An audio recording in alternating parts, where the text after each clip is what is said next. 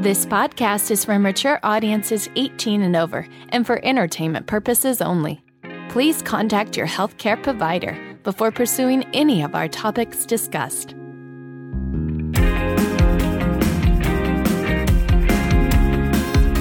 You're listening to Eat, Play, Sex with Dr. Cat, the place to get play, sex, and nutrition talk straight to your ears.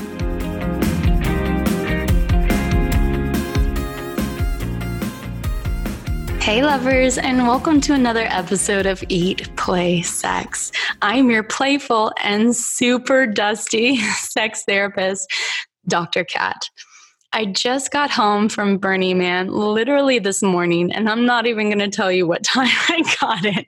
But let's just say that my house is now a major dust bowl, and I'm going to have to make some brownies and write a love letter to my roommate before she gets home. Trust me, girls love chocolate and love letters. and if you've never gone before, then I'm sure you're getting annoyed with all the photos that are blowing up your Instagram and Facebook feeds of the epic landscapes and sunsets framing these gorgeous, non showered, and dust heavy bodies. Don't worry, jealousy is a natural human emotion. this year, I had the privilege to teach one of our workshops, one of our undone yoga workshops. That was just incredibly gorgeous. Um, so make sure to check out my the interview of myself that I did about my experiences out there and everything that I, that I learned. Every year I go with a specific intention and I learned something so powerful about myself. My intention for this burn was to fall in love with every moment, every experience, and every single person, including myself. And what that taught me was how much it was in my own power to see someone in their best qualities while interacting with them. So I noticed that I came, became so much more present and interested in their words and conscious to speak kindness and compassion, even in those times that I didn't want to commit to a longer conversation. And what that shows me is that love is a choice and an action that we can partake in even if we actively seek to. If we actively seek to. Imagine when we're with our own partners, if instead of seeing them in all their faults, we decided to see them in what makes them so fucking cute and lovable, it would change everything our interactions with them, you know, how we disagree, how we argue, how we make love. So I wrote 20 love letters and passed them out to people that I had sweet connections with and was honored to even get to witness some of them being read in front of me. So I've posted some of them on Instagram at Sex Love Yoga and deemed September the month of love letters. So submit to me yours and I will feature them for everyone to become inspired. Because sometimes we forget how to love because we're in fear fear of leading someone on or getting rejected. But love at its core is a remembrance of who we are beneath everything else, all the bullshit, all these, these fear and protective mechanisms. And to have that reminder from someone who sees us can be a powerful medicine for us. So, today we're going to speak on another love. And this is the love of the woman's body and all the way that she moves and operates. And I've got the badass Dr. Lisa Valle here to give us the 411 on what she sees as common issues for women to experience in their bodies and to really reclaim the relationship that they have with their bodies and their sexual health. But before we get to Dr. Lisa, Ladies, if you've been waiting to finally meet your wild self and step into a world that is free of all the heaviness and constriction of past messages to claim your power and pleasure, I want to invite you to come re wild with me in the Mayan jungle. Yes, Undone is taking over Tulum for six days to unlock, undo, unleash your most primal, pleasurable self.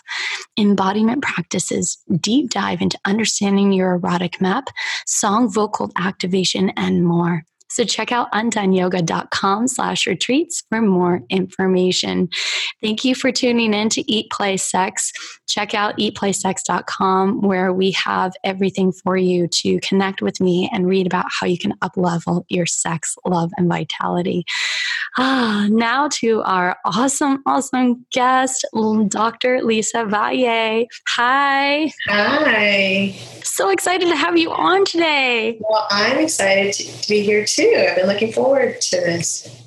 Me too. Since our since our conversation in your office, I was just blown away with what you were sharing with me, and and I I haven't had a an OBGYN yet on the show to share with you know what happens in her practice and what she sees from women from that perspective. So hmm. this is really going to be juicy for me. Great. Well, I'm looking forward to sharing to sharing any wisdom that I might have that might be helpful. You have a lot of wisdom. Let me just start out with that. I, I think we dropped in a vortex of just like talking about all the things. I was like on the edge of my seat, like, uh huh, uh huh, uh huh. so, Dr. Lisa Valle is integrative gynecologist and the owner of Oasis Women's Sexual Function Center in Santa Monica. And she focuses primarily on female sexual dysfunction concerns like decreased sex drive, inability or difficulty with achieving orgasm, arousal disorders, sexual pain condition, conditions, vaginismus, vestibulis. Vestibulodynia. yeah and a. I'm not even going to tell you how much sleep I got last night. That's okay. And she's been, what I love about your practice is that you've combined both evidence based practices from the Western world and the Eastern medicine, and that you strongly believe in the holistic, integrated approach for healing. And I resonate with that fully. My hands are in the air and I'm like, yes. yeah, I, I, um, I, I started off as a, um, so I guess I should give a story here. Um, so I'm actually a, a DO, which is a doctor of osteopathy, uh, very similar to an MD's. We have the same training, um, same classes. Um, I actually attended, I actually completed my OBGYN residency at UC San Francisco at the Fresno campus. Hmm. But the emphasis um, is a lot on lifestyle, how environment affects your health, a lot of prevention, and we're a little bit open minded when it comes to um, um, other ideas of how to approach health. And I had a pediatrician that I was exposed to when I was young that was a DO. So that's how I ended up getting interested in it. And as I went through my training, um, you know, I, I learned the traditional, conventional way of approaching gynecology with lots of medications and things like that, and those all have their place. Mm-hmm. Um, but I kind of went back to my roots and trying to incorporate a lot of the things I I gained from the beginning of my training by trying to make sure that anything I see in my office, and I, I see like a lot of sexual pain disorders, for example, mm-hmm. where I try to look at the whole picture and not just what's in front of me. So I try to address, you know, what what lifestyle issues are going on. Um, what about their environment? You know, what are they exposed to? Are there emotional issues that need to get addressed that I need to refer out to a therapist or a sex therapist? Um, stress, like how's that affecting their diet, sleep, you know, all of those different things. And I try to incorporate a lot of that into my practice. So, when you're comparing between traditional medicine and the holistic approach, you're describing, you look at everything that could be impacting the symptoms or causing the symptoms, whereas a traditional would look at more of addressing the symptoms.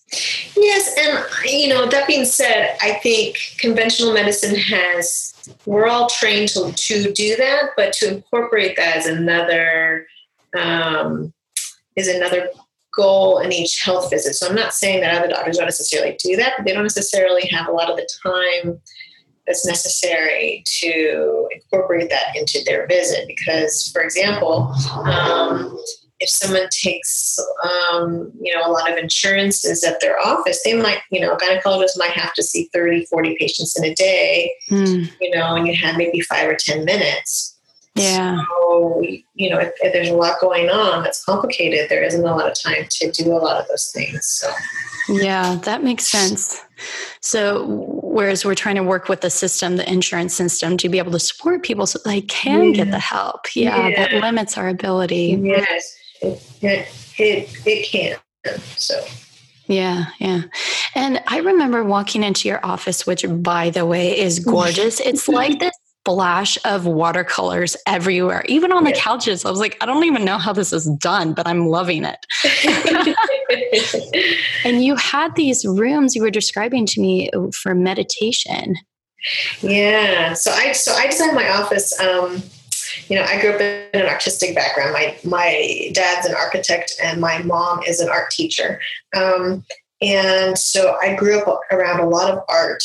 So as I started to kind of re envision myself and trying to create this office, I had to come back and think how can I incorporate this into the medical world? Because I feel like a lot of um, medical offices are, are, kind of very cold, um, mm-hmm. almost too sterile.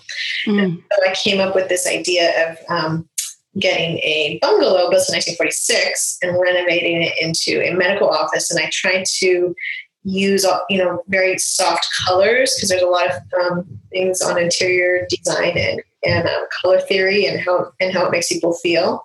Um, I have a lot of different colors in the office for specific reasons. And one of the rooms that I have is a meditation room um, where I actually had a friend that is a light artist.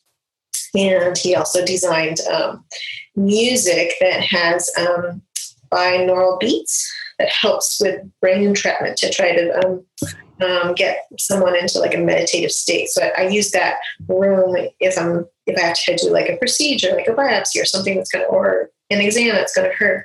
Um, I usually will sit in the room for about 20 minutes.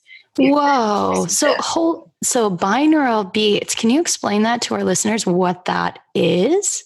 So the bio, so binaural beats is basically a, a, form of like sound wave therapy in which both the right and the left ear listen to two slightly different frequencies, mm. um, and yet they yet the brain merges it as one.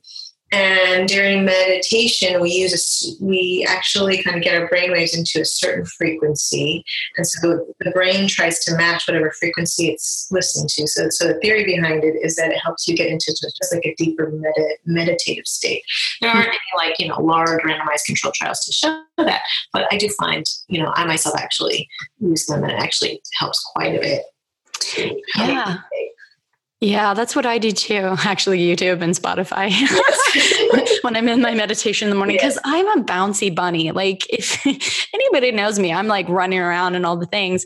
And so for meditation, I'll, I have to do some sort of whether it's breath work or if it's, mm-hmm. you know, whether if I'm sitting still, having those binaural beats helps me to just come to center and yes. drop in faster. I think it helps. I yeah. It helps. They actually use sound. Um, forget, there is a medical center in New York, and I don't remember exactly which one it is, but there was a doctor that I once met, I think he's since passed, where he actually used um, sound therapy with his cancer patients.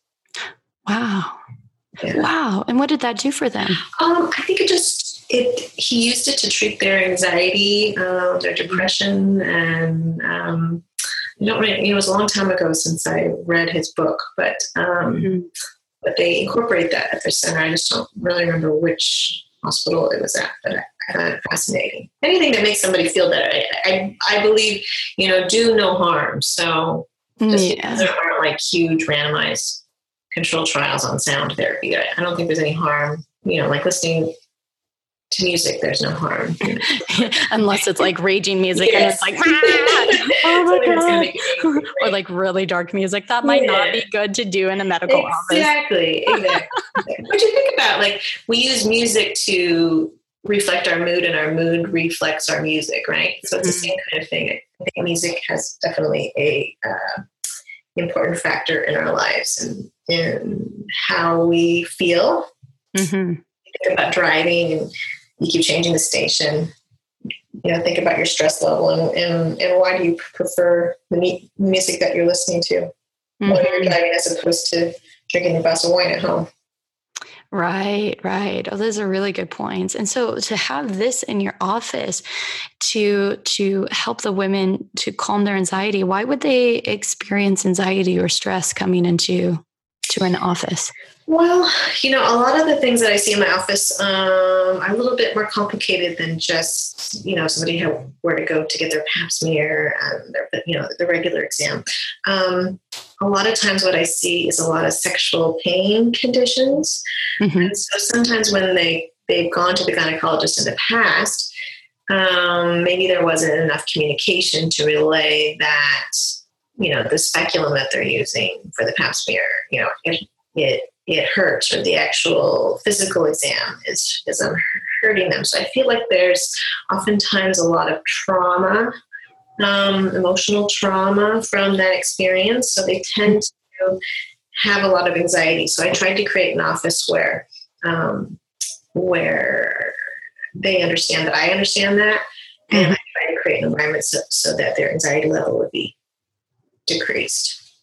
Yeah, that's a really good point. I remember my first gynecological visit. Um, with with my doctor she she was so amazing first of all she held such amazing space and constantly talking with me and asking for consent mm-hmm. and at mm-hmm. 16 i was like i don't you know just not aware of what was okay what was you know it, it felt almost invasive. Um, but if she hadn't had such good communication with me, yes. I don't know, my whole body was clenching and mm-hmm. it could have gone way differently than it did. But she was she was so good, and I can imagine, you know, some women may or may not have that experience and how that could impact their bodies or consent or you yeah. know feelings of boundaries. Yeah, con- consent I think is important, particularly now that people are now aware of that. Um, you know, if I think back to my medical training, you know, I went to excellent medical schools and residencies and everything, but you know, I remember being exposed to doctors, you know, older physicians. Um, they didn't always teach consent. You know what I mean? That's like a newer concept. I know that sounds bizarre, it's just, you know, it's just, just yet another example of how we as women um, haven't really been respected over, you know, in the past. Um, and that includes, you know, when it comes to medical care. But um, consent, I think, is a really, really big thing that that um, you should make sure that whatever doctor that you see um, practices. But not everybody is aware of that. Mm-hmm. So um, I think it's important it's it's something important to to to note because I feel like it it definitely does decrease the amount of anxiety with an exam. Yeah, and as they're walking you through things and saying, "Is this okay?" That kind of thing. But you know, the newer generation of doctors are being taught that, and I think now that people are more aware of it, even the older doctors are. Just that it wasn't always there. You know what I mean? Because it was implied, I guess because it's like this is our doctor and they're here to take care of us but then our body doesn't necessarily recognize that and our body can be feeling something uncomfortable but we it's almost like this dissonance in our mind of like this doesn't feel good but it's supposed to be okay but this doesn't feel good. But yes. this is somebody to trust right? Yes yes. So true yeah. What do you think? What would be some good questions for women to ask or to look out for when they're searching for a good doctor?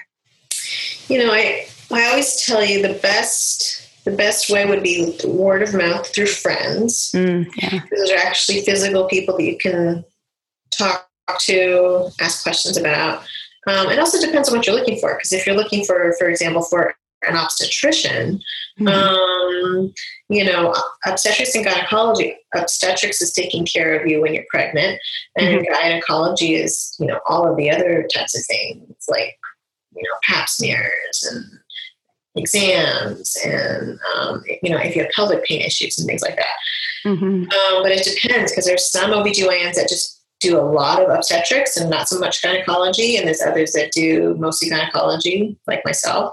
Um, and it just kind of depends, you know, what is their emphasis. There's actually gynecologists that just do, for example, um, endometriosis.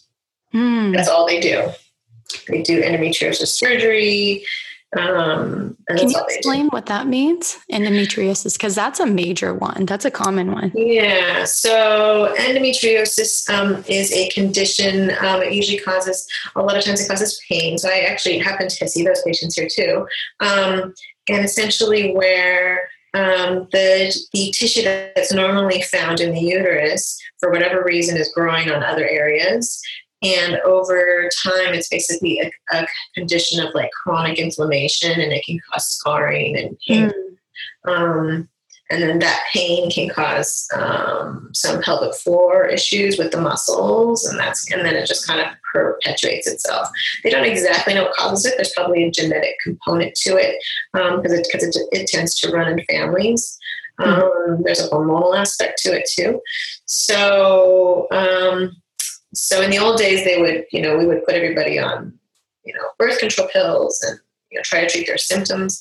But the newer school of thought, and it's not necessarily widely accepted yet, but um, is that sometimes people need like aggressive excisional surgery of endometriosis um, to, um, to, to feel better rather than just you know burning the areas. It's actually removing it. So I usually will refer to somebody that does it on a regular basis. Just mm-hmm. like, for example, any kind of procedure that a woman has, like, for example, if they're going to go get a laparoscopic myomectomy, which is like when they remove fibroid, you want to go to somebody that actually does that particular surgery on a regular basis. Mm-hmm. A lot of them, not just somebody that does it once a year. So that so, so that would be a time to kind of ask questions at the doctor's office mm-hmm. without, without being, you know, attacking, but just kind of asking questions like, you know, do you do this, you know, on a regular basis or, you know, find other people that, that they've had that surgery with that particular doctor, you know, mm-hmm. how did it go, that sort of thing. Yeah, so it sounds like doing your research and not being afraid to ask questions for yourself because yeah. you're yeah. advocating for yourself and you're tr- just trying to see if this is a good fit. Yes. Right. Yes. Yeah. So you you're talking about because I know you don't do so much of the pap smears, but you're you're very specialized in what you do. Mm-hmm. What what kind of common common issues do you see come into your office, or what are common vaginal health issues that women might experience who would see you? So the most common thing I see here is painful sex. Mm-hmm that can be for an array of different things. Um, one of them in particular is something called vestibulodynia. And vis- so the vestibule is the opening of the vagina. Mm-hmm. And vestibulodynia is so IA is pertaining to, din is pain, so pertaining to pain of the vestibule. Mm-hmm. Um, and there's a lot, and there's there's different theories. You have to kind of figure out exactly what, why um, this particular person is having this sort of pain. Sometimes it's hormonal, sometimes it's infectious, sometimes it's a pelvic floor muscle issue. Um, it just kind of depends. Um, sometimes it's an infection that hasn't been recognized. Um, so that's one of the more common things that I see. Um, also from endometriosis, um, like there, I think they say. I think the, the last thing I heard was that it takes usually 11 years for a person to be diagnosed with with um, endometriosis. What? Um, Why? Why yeah. does it take so long? So I think it's just because um, in, the, in, in the past they used to say that you had to um, the way that some doctors were trained you had to use a laparoscopy, which is where we put little holes in the belly and look to see if you see the endometriosis. And then if you don't see it, then they don't have it, which is not true because it's you can actually have microscopic endometriosis. Mm-hmm. Um, sometimes they just never had a laparoscopy and they say, oh, they just have painful cramps. So, or sometimes they never, you know, see a gynecologist and they're seeing a family practice doctor who may not necessarily recognize that this person has endometriosis. So mm-hmm. usually over over time their periods might get heavier and more painful and that sort of thing. So by the time that they come to see me, they may not recognize that they have that. And then I'll figure out, oh, they have vestibulodynia. And it's actually um, pain from the pelvic floor muscles that have tightened up and have kind of like you know referred pain to the to the opening that's causing the pain. Mm-hmm. So um, so that would be an example of something like that. But um, but yeah, there's, there's all sorts of different reasons why people come here. But that's that's one of the more common reasons. Mm-hmm. I think now that we have, I want to say, just an overall women's movement where we're finally, you know, taking our power back in terms of um, recognizing that we're equally important in mm-hmm. politics and healthcare and the workplace and things like that. Um, you know, it used to be, and I still hear it now, where people would say they kind of power through the pain when they have sex for their partner. Yeah. Um, um, I think now they recognize, oh, you know, I shouldn't be having pain. Yeah. So yeah, yeah, you deserve to have pleasurable yeah. sex. Yeah. yeah. and how many women have um, come to my office regarding you know sexual pain and been told by their doctors that they're making it up in their head yes. or that it's something that's you know, yeah, that's very unfortunate. I know. Yeah. And it's so it's important to be able to come to you to figure out what it this is coming from, like a mm-hmm. muscle or a bacteria infection or a trauma or Yeah. Now, I will say that sometimes, you know, like I said, I think it's I think that is an example of just like our overall what's kind of wrong with our healthcare because mm-hmm. you know, and just like there's, you know, in every profession, there's bad doctors and there's good doctors and that, mm-hmm. and that mm-hmm. sort of thing. I don't necessarily think I think a lot of that sometimes is just the fact that they see so many patients in a short amount of time and they have to hurry up and make a quick judgment. Right, right, wrong, or indifferent. I'm not excusing that behavior. Mm-hmm. Um, but my my suggestion to someone that if they have sexual pain and their doctor tells them, um, you know, oh, you're just making up words in your head, then to, to get a second opinion and a third opinion and a fourth opinion. Yeah. Because if they have pain, they have pain. Yeah. So. Wow. Yeah. And then you also, um, what else do you see that's been been common for women? So, probably the hardest thing for to to to treat is when they come to me because they have decreased desire that they perceive is stressful. Sometimes a sex therapist will send them here just to make sure there isn't like a hormonal component to it. So, and sometimes there is. Um, but sometimes they might find me on their own, and then I end up sending them to a therapist um, at that point because there's actually maybe some history of trauma or psychological issues. Some sometimes there's a hormonal issue, or sometimes it's an issue with them with their current medications that they're on that's causing that. Um, sometimes there's pain. A lot of a lot of times there's actually pain involved that they don't really recognize as pain. And then I always tell them, you know what? Um, every time you have sex, if you have pain, over time your brain's going to tell you, don't you don't want this anymore because it hurts. Mm. Um, it's like your brain trying to protect itself, right? Mm-hmm. Um, so a lot of times, sometimes I'll come in here with that, but in the end, I'll actually have discovered something else that's happening if, if it's if it's not any of the other things that we just discussed, or there's or there's multiple issues going on.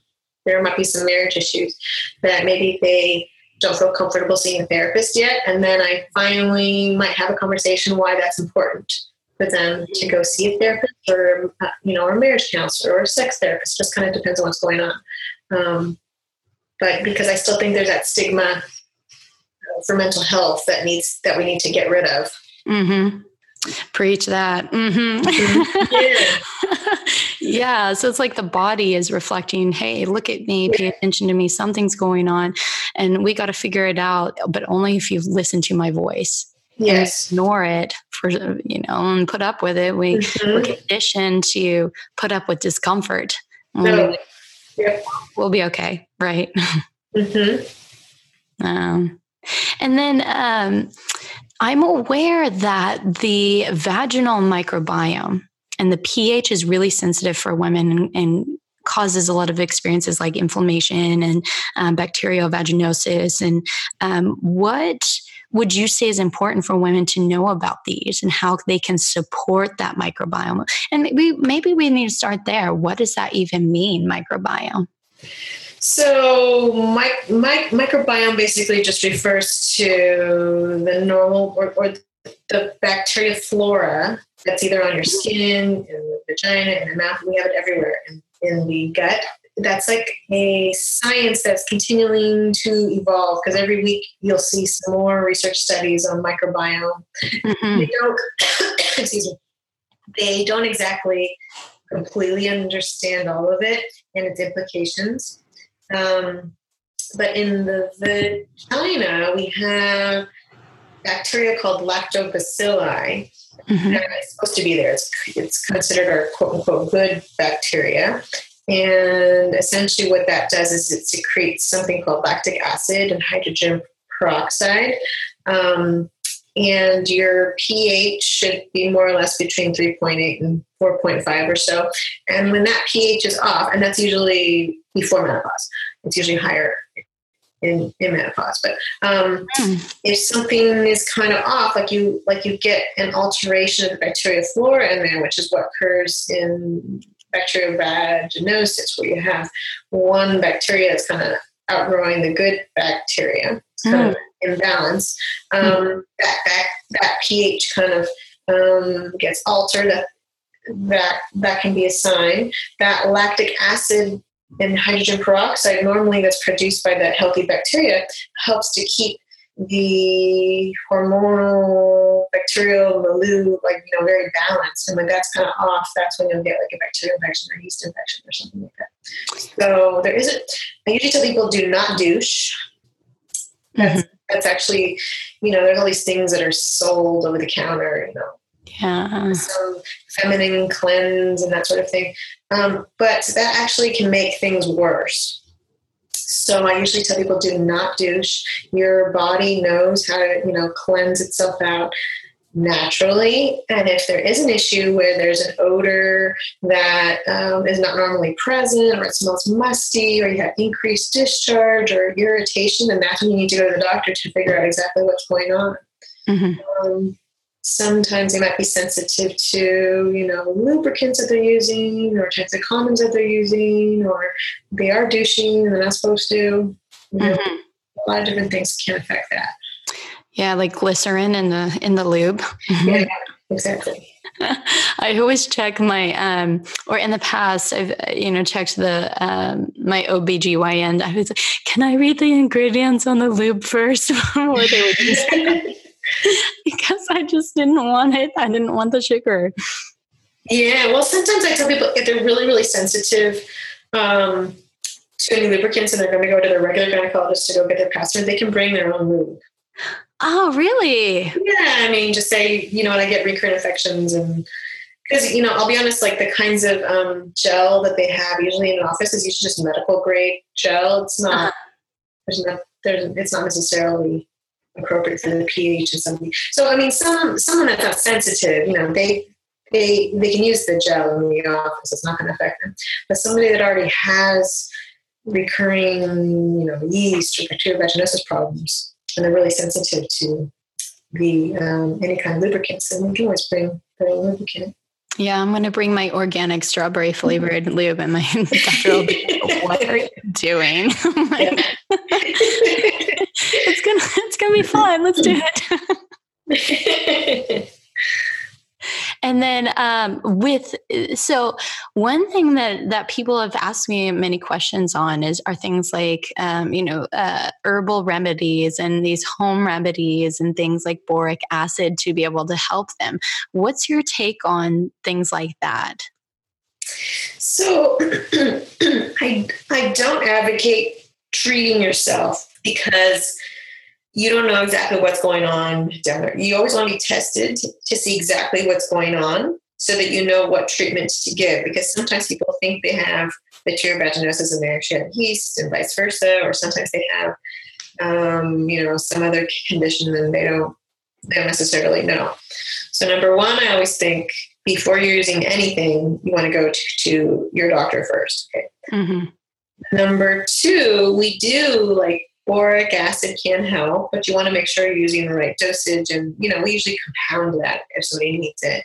I don't recommend. I don't necessarily recommend going to go figure that out on your own. Mm-hmm. Um, and so those are some of those things. And so some of the herb, like herbal remedies, remedies haven't necessarily been studied enough. So you have to be really, really careful because sometimes you can be very, very sensitive to um, things and not know it, and you're if you're going to be putting something inside the vagina, that's very very sensitive tissue. Yeah. So I, I, I can't necessarily advocate that someone's going to do that on their own and say mm-hmm. it's safe because I don't know if it's safe or not. Yeah. So say we so say we have a, a more traditional Western doctor who, um, you know, prescribes antibiotics mm-hmm. to be able to handle that and mm-hmm. and and we want something that's more natural what what is a way that we could um, have conversation with the doctor about some of these other strategies or other ways of working with the body? So then I would say I would have a conversation. Um, you know, some, and I will put an ad in. That I'm not against antibiotics because essentially sometimes it's needed. The people that I see are the ones like with recurrent BV where they've all, they've already done like Metrogel for like weeks on end and um, all of these different types of antibiotics, and it hasn't helped. Mm-hmm. Um, but if it's just a normal you know, I have this discharge, they diagnose you with bacterial vaginosis and they don't want that antibiotic, they can just have a conversation and say, you know, do you mind if we try boric acid? Can you prescribe that? And usually most doctors will, because most oh. familiar with something like that. And that actually can treat both yeast and BV, depending on what's going on. Yeah. Oh, wow. Yeah. That's one of those moments where it's like, I don't know, can I ask these questions? Can I speak up yeah. for myself and, yeah. and, get quiet about it? Because we just want to, you know, treat it and trust whoever is, you know, holding that space for us. Yeah. I mean, that being said, like the like the drug of choice is usually flagyl. Mm-hmm. It's usually we usually try to treat it vaginally because that doesn't affect the lactobacillus, the healthy bacteria. Mm-hmm. Um, but sometimes some doctors will prescribe it orally, and a lot of people might have like they don't like the, the, the taste of the metallic taste in their mouth, or it affects their GI tract and their bowel movements, and they don't feel good. They just have to communicate that you know why they don't want that particular treatment without necessarily attacking. I guess. Yeah, yeah. And then, you know, further on the microbiome, I had read about where you could have partner macro, microbiome incompatibility. Do you, uh, what do you know about that, or what does that even mean for somebody? So there, so there are, so there have, there has been a study showing that, for example, living with a significant other can modify our microbial profile, but mm-hmm. only to a certain extent. And they don't necessarily know the implications of that. Mm-hmm. So when they talk about that, um, when you're living with somebody, you know, because I think that they looked at their skin, at their mouth, at their like, you know, at their feet and things like that. Um, so you'll kind of take over some of your partner's microbiome, but you still have your own um, profile too that's still there. But they don't necessarily know the implications of that. So sometimes with BV, um, you know, they've always gone back and forth of whether or not it's something that's affected by the partner. By the time that they come to see me, um, sometimes we have a chat about that because I'll have them use condoms while they're being treated mm-hmm. to make sure that they're not passing something back and forth between the partner. But there, it, it hasn't necessarily been studied, so it's, it's something that I can't really say. Yes, you know, this definitely affects your microbiome in your vagina. They haven't studied us enough to show that. Just because, just like anything else, there there aren't really enough studies on women, right? yeah, unfortunately. Yes. Yeah, yeah. Because I heard I had heard some women having difficulty with um, or having reactions and swelling happen because of the, their partner's sperm entering. Yeah, that, that's that's a little bit something different. Oh, okay. um, they can actually have an allergy, um, and that's when we actually send them to the allergist and they actually do allergy testing, and then they can actually go undergo desensitization. Oh my god! Wow, yeah, that's a little bit something different because that's that's actually in uh, it's very very rare, but it does happen. Um, it's like an allergy to something in the semen. Yeah, yeah. Okay. Oh my gosh. There's so much that that again, I you know, highly advocate for women to, you know, tune into the body, listen to the intelligence there and and seek help because we don't have to just push through all of this. We don't have to perpetuate that. Very, very true. So this thing that I see on TV, uh, I don't because I've never seen it in real life, or at least it hasn't come to my mm-hmm. office. But the, the concept of um, persistent genital arousal. Mm-hmm. What? Because I think about that and I was like, yeah, I want to be aroused all the time. no, like this is not good, and I'm like, oh, okay, tell me what what is that? Yeah, so it was first. I think it was first described in 2001. Not not that it wasn't around before then, but it was first described in 2001 in the literature.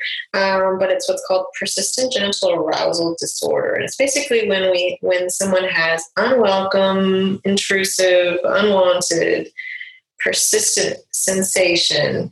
Um, like discomfort, pressure, like a pounding, throbbing, engorgement, that sort of thing in the genital area mm-hmm. un- completely unassociated with any sexual interest. So that can occur like over the clitoris, over the labia, the vagina, perineum, and the anus.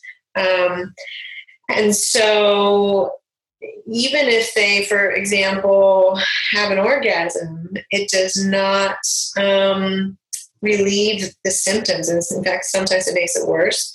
Um, and so basically, they constantly, you know, some people it can occur different times of the day. There's others that it can that it can occur all the time, and they don't necessarily completely understand exactly what causes it. There's there's theory as far as the, the mechanism, but um, it's associated um, with a lot of depression. Um, mm-hmm. A lot of them have um, you know suicide attempts and things as such. Unfortunately.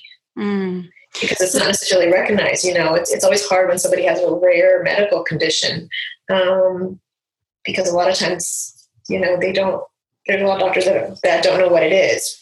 Mm-hmm. So, so this is different than the, the, way you described it. It's not that you desire the sex; it's the physical reaction of, yes. or physical arousal happening. Yes, yes. The theory behind it is that um, somehow there's like some kind of sensory input, okay? And versus either there's some kind of chemical reaction with either overexcitation or you or not being inhibited enough when it comes to the, the sexual arousal reflex center. So we have all of these um, different um, things like, for example, dopamine, oxytocin, mm-hmm. things like that are very, you know, stimulating. But what inhibits it, and you need this balance when you're going to have an orgasm, is serotonin, prolactin, opioids. We actually have natural um, things, endocannabinoids, things like that. And there's like a natural balance between the two, and somehow that balance is off. That's a theory, mm-hmm. not necessarily no, but it can be caused by a whole a whole bunch of different things. Like um, there can be musculoskeletal things, like for example, um, hypertonic pelvic floor dysfunction, where the pelvic floor is very tight and affects the nerves. There can be a vascular issue, um, a neurological issue, like for example in the in the spine. Um, can be pharmacological issues like the medications that they're on. Sometimes initiating or withdrawing from, like for example, like an SSRI. Mm-hmm depression can cause that. Um, sometimes it's psychological.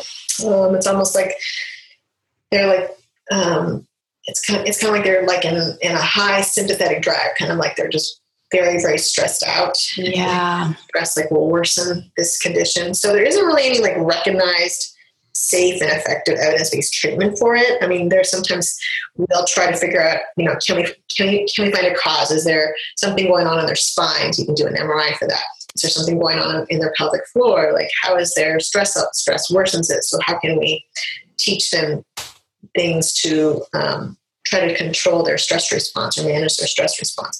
Um, sometimes there's nerve blocks if there's a nerve issue. And there's also like medications that we can sometimes give that anecdotally can sometimes help. They're kind of experimental, but at this point, because this condition is so rare, um, there's not a whole lot of research on it. Mm-hmm. But we also incorporate always a psychologist um, or a therapist that will teach them, you know, some kind of relaxation things, also cognitive behavioral therapy, things like that. So. Yeah, yeah. And here's that, you know, again, the holistic looking at everything beyond yeah. just the symptom to be able to support and the core pieces of it or discover mm-hmm. what that is. Yeah. Yeah. And then for women who, oh, gosh, I'm thinking about like I I do a lot of practices to take care of my my vaginal health. And I wonder mm-hmm. if there's anything, and a lot of them are relaxation, like relaxing my pelvic floor and, mm-hmm. um, you know, uh, those kinds of things. And mm-hmm. I, I, wonder if there's any practices that you can give women to help them support their vaginal health. So I always advocate. So in my office, I have a mirror. So I always show them their vulva mm-hmm. because you know, there's pain condition. I go over anatomy with them and there's a mirror. And I always advocate that at home, just even just if somebody doesn't have, you know, what I see in my office in a regular gynecology office, um, to use a mirror like once a month. Like, you know, we look at our skin, right? Looking for moles every so often. Um, we do breast checks, right?